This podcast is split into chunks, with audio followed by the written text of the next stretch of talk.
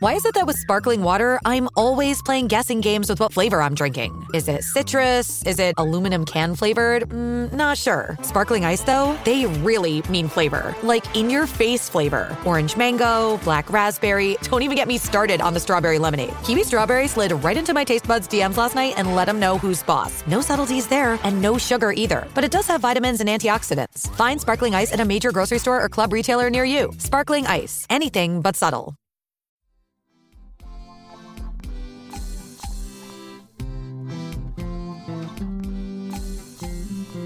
Welcome to Baldhead Bible Podcast, making the Bible come to life, featuring the expository preaching of Dr. John Katzian. Baldhead Bible Podcast is committed to keeping our show free to the public. However, as with everything, there are expenses involved, so if you would like to contribute, head on over to patreon.com. That's patreon.com forward slash baldhead Bible and there you can become a supporting member for as low as $1 a month.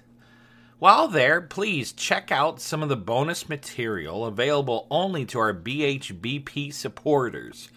And some of that material includes Bible study guides to help you use the podcast to minister to your children, to maybe minister in a Sunday school class, and to have some quality family devotions.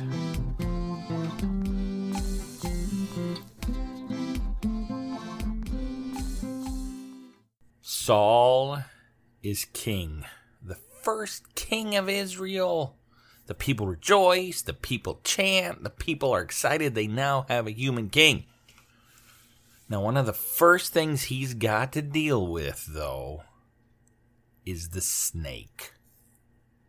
He has got to deal with the snake because the snake has been causing trouble to the Israeli people for years now.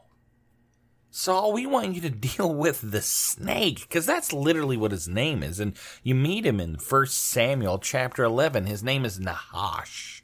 Nahash, king of the Ammonites. And at the root of that word is this idea of Nakash, or a snake. And that describes this king pretty well, because he sounds absolutely evil. And he has been oppressing the Israelis for a long time. See, when Moses and Joshua gave the land to the Jewish people, right? They broke it up by various tribes, you know. Dan, you get that. Gad, you get that. Reuben, you get that. Well, the Reubenites, those from the tribe of Reuben, and the Gadites, those from the tribe of Gad, they found or got land or were given land east of the Jordan River. And it bordered the land of the Ammonites. And in fact, the Reubenites and the Gadites took over some of the land that used to belong to the Ammonites. Well, the snake, Nahash, the new king of the Ammonites, wanted it back. And it seems like he has been causing quite a bit of trouble for the Reubenites and the Gadites. In fact, what he is threatening to do at the beginning of 1 Samuel chapter 11, he's already done to the Reubenites and the Gadites. It's interesting historically what this Nahash, this snake, did when he oppressed the Reubenites and the Gadites. He made them so fearful. And he did one thing that made them run away in fear. You know what he did? He would threaten to gouge out your right eye. And in fact, here at the beginning of 1 Samuel chapter 11, he doesn't threaten that he's going to do it. He says, I will do it. And in fact, this is the treaty that I'm going to make with you and he's gone beyond the Reubenites and the Gadites, because again, historically, it seems like 7,000 men from the Reubenites and the Gadites had run away and had managed to escape and had not had their right eye gouged out by Nahash and his men. And here they are in a place called Jabesh Gilead. Now, Jabesh Gilead was a town that was in that area where it was east of the Jordan and it was northern and it was sort of butting up with Ammonite territory and would be easy for the Ammonites to invade into. Again, it's about 25 miles south of the Sea of Galilee, east of the Jordan River, and Nahash would find it pretty easy to come in with his troops, the snake, and cause trouble. Well, these men of the Gadites and the Reubenites who had already had their friends, they saw their friends get their eyes gouged out, they ran away. Well, the snake followed. And he'd been oppressing them for years now. And finally, the Jewish people had had enough. And they'd ran away to Jabesh Gilead. And it seems like, again, historically, about 7,000 survivors from the tribe of Reuben and Gad are hiding there at Jabesh Gilead and the snake shows up. He says, You know what? I'll let you live. I won't attack you. But here's the deal I will only let you live if you let me gouge out your right eye. That's it. I'll let you live. In fact, you can do whatever you want to do, but you just got to let me gouge out your right eye. All the men that are left we're to gouge out their right eye. Now, why would you do that? That just sounds sick. Well, the brilliant plan and the brilliant strategy behind it is this. If I gouge out your right eye, you do not have the ability to fight. Even if you're left handed, it's going to be awfully hard to maintain balance and to see when people are coming at you. It is really hard to fight. Basically, by gouging out their right eye, he's removed their ability to fight but then, by only gouging out their right eye, he has maintained their ability to plow the field, raise crops. So even if the men of Jabesh Gilead, the people who ran away, the Reubenites and the Gadites that are left, even if they all lost their right eye, well, guess what? They can still make produce and plow fields, and, and I can get tribute. Whenever the snake shows up, I want my money. I give it to him. He goes away. And these people are forever deformed by him, abused. The men of Jabesh Gilead are facing something horrible. The snake will let them live. They can even keep the land, it seems, but you gotta pay tribute. And you gotta lose an eye? So the men of Jabesh Gilead, they say, listen, listen, listen, we'll, we'll think about it. Will, will you give us seven days to mull it over? We'd like to go ask some other people. And surprisingly, the snake says yes. Now, again, why would he do that? Why didn't he just go right there and say, I am going to deal with you now? I don't want you to bring more support. I don't want you to bring more men. Well, I think the snake he sees Israel as weak. And yeah, go talk to them. And he thinks when they come back with more men, I'll defeat them and I'll get more prize and more loot. This'll be great because he's the snake, the king of the Ammonites, and he doesn't lose. Well, the men of Jabesh Gilead cry out for help. But little does Nahash or Nakash or Nahash, the snake, know that Israel has a new king. Now, their old king, God, would have crushed Nahash. He doesn't even appreciate that. But here they have a king, a physical human king. And when Saul hears about their plight, when he hears what's about to happen, it says the Spirit of the Lord just rushes upon him. And it says that his anger was greatly kindled. Saul was mad. He was hot. And again, the Holy Spirit was upon him. He had God Almighty's power and he was righteously angry. Well, in response, he finds an oxen and he took this ox and he chopped it up And he cut him into probably 12 pieces. It doesn't say, but he sends them throughout all the tribes of Israel to try to wake them up. He sends a leg to Simeon. He sends the head maybe to Judah. He sends a part of the side to another tribe there that all makes up Israel. And he says, if you don't come join us, if you don't come to help us fight against the snake, what's happened to this oxen will happen to you. He's basically threatening them. He's saying, You've got to come join me. And then he mentions, You've got to come join Samuel. Saul and Samuel, come join us. And, and if you don't, what's done to this oxen is going to happen to you. Well, if you were given that threat, do you think you'd show up? Well, they do. And they show up at a town called Bezek. B E Z E K. And representatives from every tribe show up.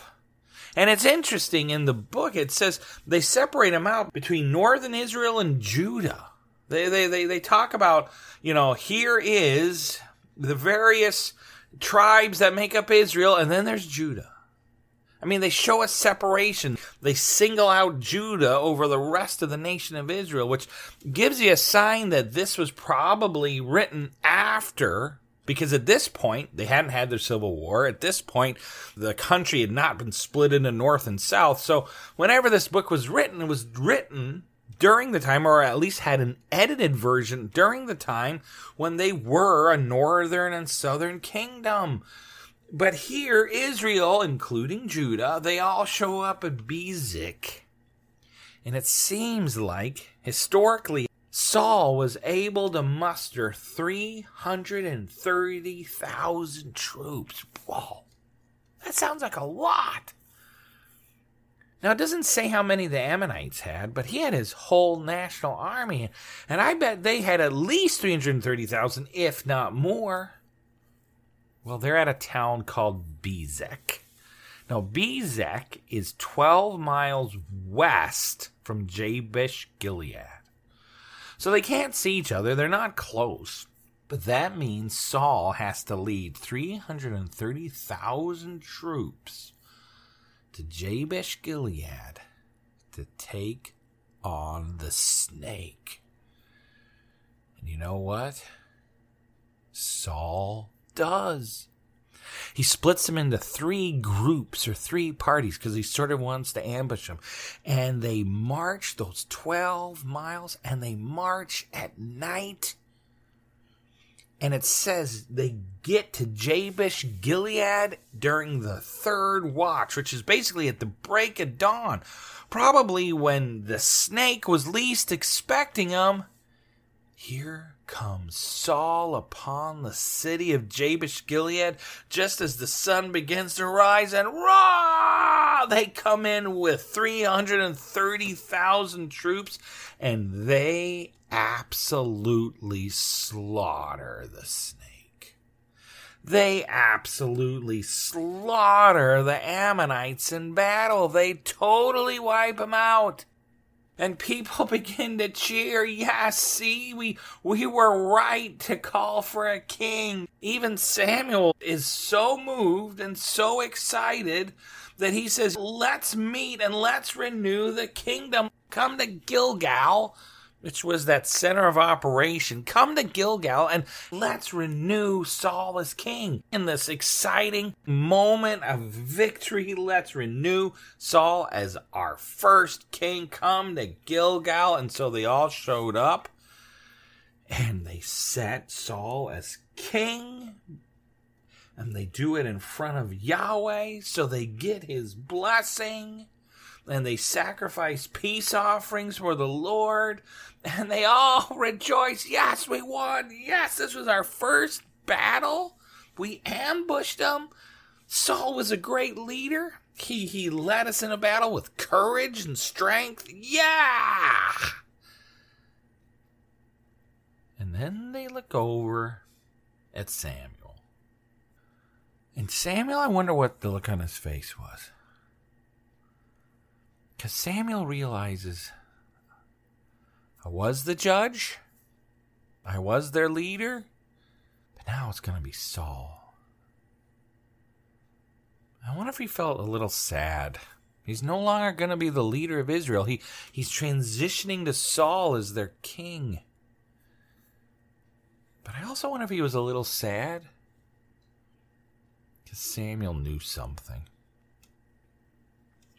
And so he stands there and, and, and he gives a final address to all of Israel who has come to celebrate Saul. And he stands there and it's Samuel's farewell address. And he rehearses the goodness of God to them and how God took care of them. And he also rehearses, you know, hey, I, as Samuel, I treated you well. I didn't cheat you out of stuff. I didn't take things that didn't belong to me. And he basically wanted the people to witness that, yes, Samuel, you treated us well and you treated us right. And they even say, You are our witness, Samuel. Yes, you treated us well. well Samuel wants them to understand that I treated them well, that Samuel treated them right, because what he's about to tell them is some heavy news. Because he says, All right, I treated you well. Well, now listen to me, Israel. You have not treated Yahweh well. He was your king. And do you know it was a sin for you to ask for another king? Do you understand what God did for you, and he rehearses how God brought them out of Egypt, brought their ancestors under the leadership of Moses and Aaron out of Egypt, and then how the people took over the land, but then they forgot God and pursued the Baals and the Ashtaroths and how all these other gods, and then God had to raise up judges, and Samuel was one of them and how they got back the kingdom and how God was so kind to just help them beat the snake. And he has been there with them fighting their battles over and over and over again. And in the middle of all this, he says, Listen, Israel, your fathers forgot this. That if you follow Yahweh, if you and your king will follow Yahweh and serve him only with all your heart, things are going to be great. Things are going to be wonderful. And you know what, Israel? You should serve him and your king should serve Yahweh with all his heart because this God has done great things for you. He brought you out of Egypt. He just defeated Nahash with you. Yes, it was Saul, but guess who empowered Saul? God Almighty. Sometimes we forget that. We get caught up in great men or great women and great leaders and we want to follow them and we think some great thing happens because we did it and we have to remember, no, it's the Lord. Every good thing comes from above, you know? Every blessing we have is from the Lord at the root of it all. And don't forget that, Israel, as you follow Saul in the battle, and Samuel's probably thinking, God's picked a good king here. He fought well, but don't forget it's Yahweh who delivered you. And remember, here's the hard word by you choosing a king, you sinned. You sinned before the Lord. You did not obey the voice of the Lord, he says, and you rebelled against the commandment of the Lord. He said, Because you chose to pick your king in your own way and in your own time instead of waiting upon the Lord to pick the king for you, you're going to suffer. The hand of the Lord is against you.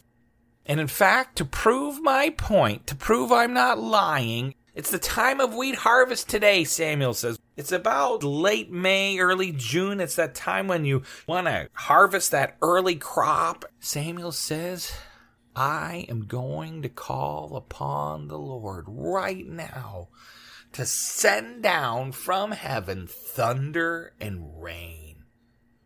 And it's going to destroy that wheat harvest. And it says that Samuel, he came before God. I don't know exactly what this looked like. If he just called on the name of the Lord, if he looked up, I can imagine he looked up and he said, Yahweh, please send thunder, send rain, send this storm.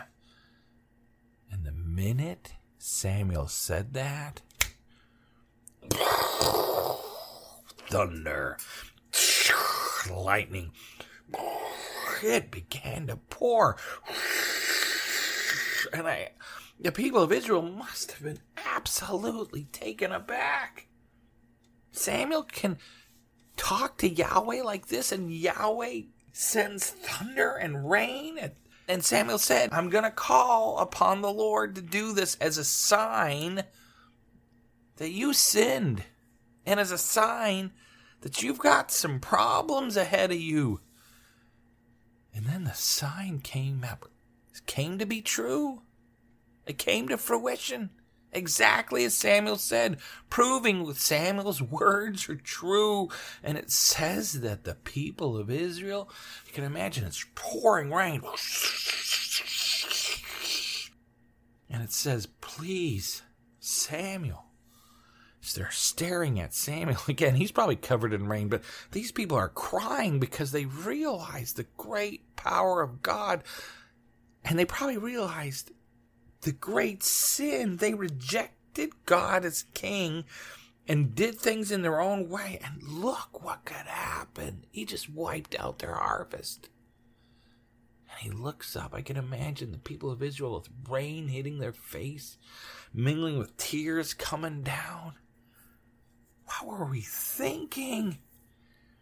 And they say, please, please pray that the Lord doesn't kill us. They're that afraid.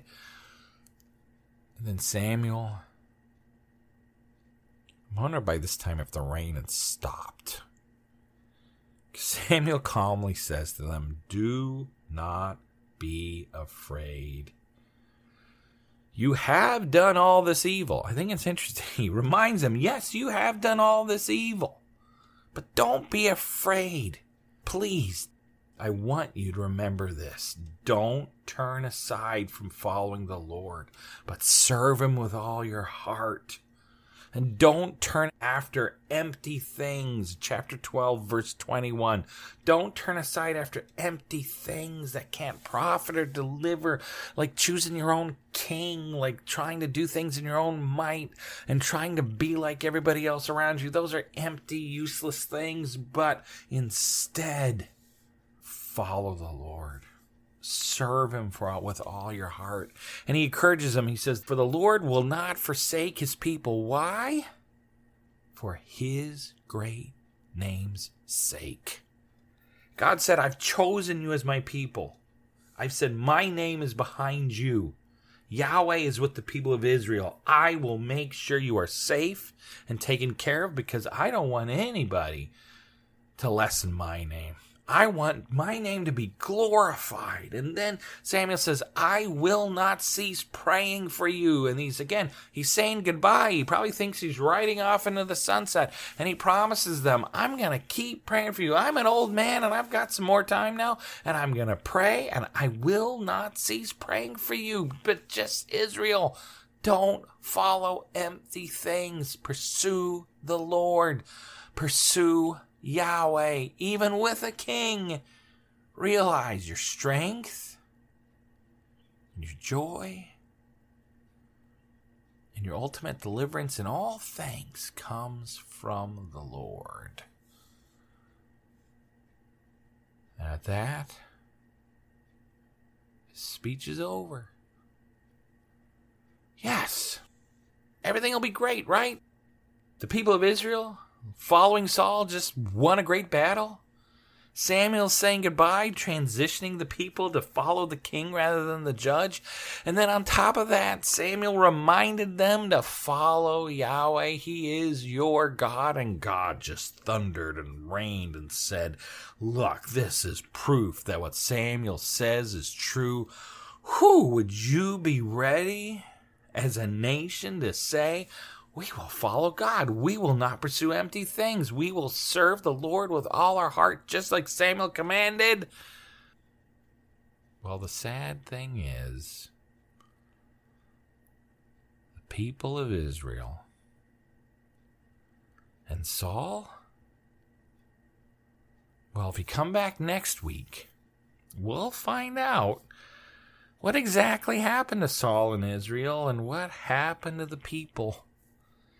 Did they serve him with all their heart? You'd think they would, but I just want to encourage you, encourage me, that we need to serve the Lord with all our hearts. And we need to realize anything good, anything powerful, anything wonderful in our life comes from God. And maybe your job is shaky right now, or maybe you're facing some medical uncertainty. I want to encourage you Find your strength in the Lord. If you know Him as your Savior, He has not forgotten you. He loves you.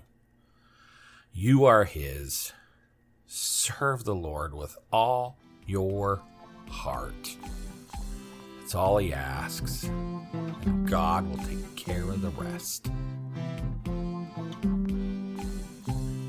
Thank you for listening to Baldhead Bible Podcast. If you have any questions or comments, we would love to hear from you. You can comment on our Facebook page or email us at baldheadbible at gmail.com. If you would like to support this podcast, please check out our Patreon page at www.patreon.com slash baldheadbible. Baldhead Bible Podcast, making the Bible come to life. New episodes added every week.